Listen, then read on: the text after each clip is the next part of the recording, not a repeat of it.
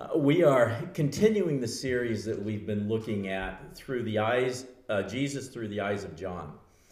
Um, John was Jesus' closest disciple. And so we're looking at Jesus through his eyes in his gospel. And today we're looking at one of the seven great I am statements that Jesus made to teach us something about himself. You know, last week we looked at the statement, I am the bread of life, and we talked about what all that meant and the implications of that. Today, we see Jesus saying, I am the light of the world. And I want to read it and unpack it and see what Jesus is, is saying here. John 8 12, Jesus spoke to the people once more and said, I'm the light of the world. If you follow me, you won't have to walk in darkness because you will have the light that leads to life. Now, Jesus is making a statement about himself and implying something about this world. He's saying that this world, in, his nat- in its natural state, is steeped in darkness. Um, and darkness, of course, represents evil. This, this world system is corrupt and it's broken. And I don't think there's any argument about that at all, uh, especially these past seven months, not just dealing with the pandemic, but everything else. I mean, the Apostle Paul calls this time that we live in, he calls it this present evil age because evil rules. And we see that all throughout history. The darkness rules this earth.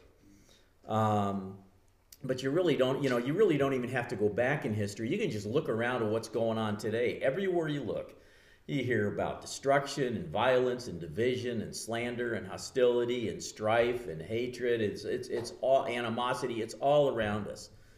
I mean, just look at the contentious atmosphere of our elections right now and consider how, how violently some people react to just being asked to wear a mask in public. Something as simple as that will set somebody off, and you never know what's going to happen. We've forgotten how to disagree and still be civil. We've forgotten how to treat people with respect and dignity. And that all comes from this evil world system in which we live. But there's good news. And the good news is Jesus came to banish the darkness. He came to defeat the evil around us. There's one answer to darkness, and it's light. Darkness is never defeated by adding more darkness. You don't defeat darkness by getting darker. Darkness will never defeat darkness, and darkness will never defeat light. But light always chases and defeats darkness. You've heard me say that before. Light always chases the darkness. John 1 5, Jesus, uh, uh, John 1 5 tells us, The light shines in the darkness, and the darkness has not overcome it. See, when Jesus said that he's the light of the world, he said that emphatically. He said, I am the light of the world. Now, let's consider that for a minute. First, the words, I am the light. As we said, darkness uh, represents evil, and light represents truthfulness and moral purity. John tells us in his first letter that God is light and in him is no darkness at all. And, and that means that in Jesus there is no darkness. He is sinless, he is good, he is righteous, he is just, he is holy.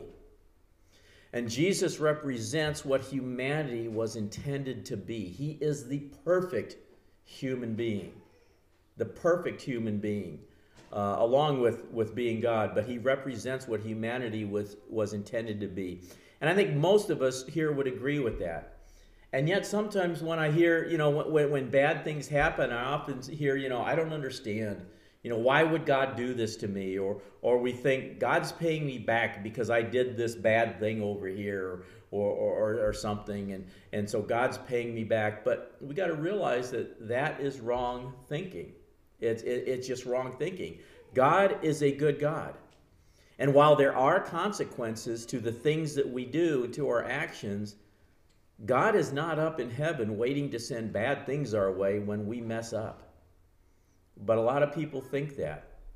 Jesus already paid for our sin on the cross. God is good.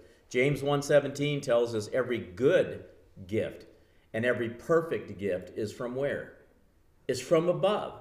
coming down from the Father of lights, with whom there is no variation or shadow due to change. In other words, he doesn't change. He is who he is, and he will always be who he is. So when something bad happens, don't blame God. Don't ask, you know, God, how could you do this? Or say, well, there's a reason for everything, as if God has some hidden agenda behind every evil happening in the world. He's not the one behind the evil. He's not the one behind the tragic things that happen. In John's first letter, he says uh, in chapter 3 8, he says, Whoever makes a practice of sinning is of the devil, for the devil has been sinning from the beginning. The reason the Son of God appeared was to destroy the works of the devil. The reason he appeared was to destroy those works of the devil. Jesus is the light of the world, and he came to destroy the works of the devil. He came to expose them. He didn't come to contain the darkness, he came to destroy it, he came to banish it. So, as the light of the world, he's the answer to the condition of this world. He's also the answer to how to, to, to live in this world because as the light, Jesus illuminates our path. And he does this in three ways.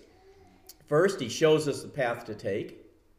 And, you know, he, he shows us how we're meant to live. He does this by both teaching us and then demonstrating or showing us what life is to look like. Then he reveals pitfalls along the path.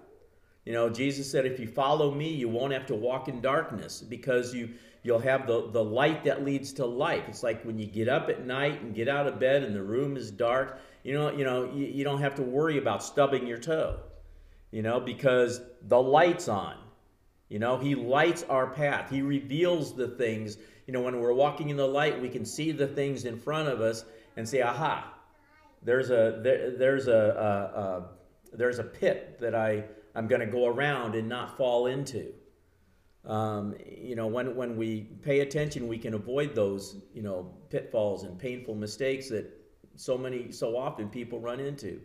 Next, he shows us how life is supposed to work.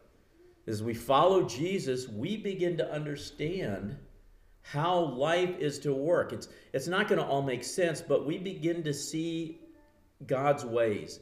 We begin to understand how he works. Because the longer we walk in the light, the longer we walk with Jesus, the more we see his and get to know his character, the more we see and get to know his nature.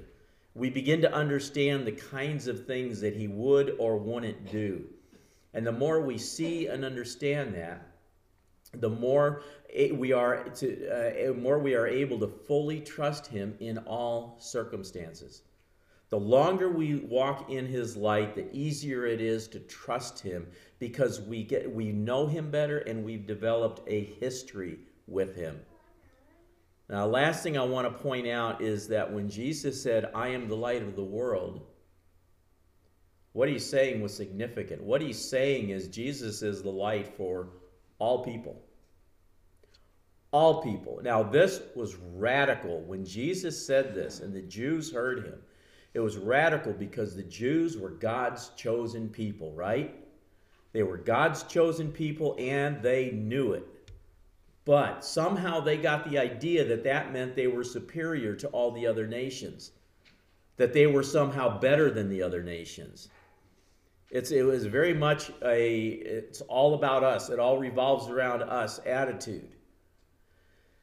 And that kind of attitude is always unhealthy whether we're talking about a nation, a race of people, a church, an individual, it, it, doesn't matter. It totally misses the heart of God. You see, the Israelites had become confused. They thought being God's chosen people was all about privilege, when it was really about responsibility. When God chose Israel to be his chosen people, it wasn't because they were better than the other nations. It was because he was giving them the responsibility of being the guardians of his word and the responsibility of introducing the world to the Savior. Because through them would come the Savior, not just of Israel, but of the world of all nations. Look at what Isaiah 42 6 says. It's a, it's a servant passage. There's passages in Isaiah about the, the, the servant of the Lord. There's servant passages, and, and they're talking about Jesus. They're looking forward to talking about Jesus. And he says, it says, I will give you to my people, Israel, as a symbol of my covenant with them, and you will be a light to guide Israel no, it says, You will be a light to guide the nations. And then look at Isaiah 49 6, still about Jesus. He says, You will do more than restore the people of Israel to me. I will make you a light to the Gentiles. A Gentile was anybody that was not did not belong to the nation of Israel. I will make you a light to the Gentiles, and you will bring my salvation to the ends of the earth. That was always the plan from the very beginning. It was never just about Israel, it was about all of us. Jesus isn't just the light of Israel, He is the light of the world. He came to save the world. Anyone from any background in any nation, anyone who would turn from their sin and look to Him in faith and believe that He rose from the dead would be saved. It's important to keep that in mind now especially now in times as contentious as these. Every person that we meet, every person we talk to, every person we post about is someone to whom Je- someone whom Jesus loves as much as he loves us. Everyone. No exceptions. No matter how much they differ for us in various beliefs or in political persuasion, we need to treat them with the same love as Jesus would treat them. My prayer is that I would always see people first as Jesus sees them. That that would be the filter through which I view every person. I'm not there, but I'm working on it. But that's my prayer for me and that's my prayer for this church. If we can do if we can learn to do that, it will change our lives, it will change our church, it will change our community and it will change our nation.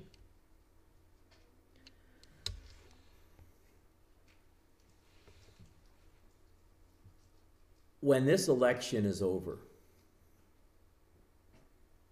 and all the counting is done,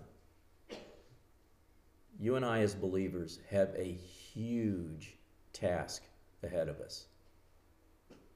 All the rhetoric, all the accusations, all the insults have greatly damaged and divided our nation.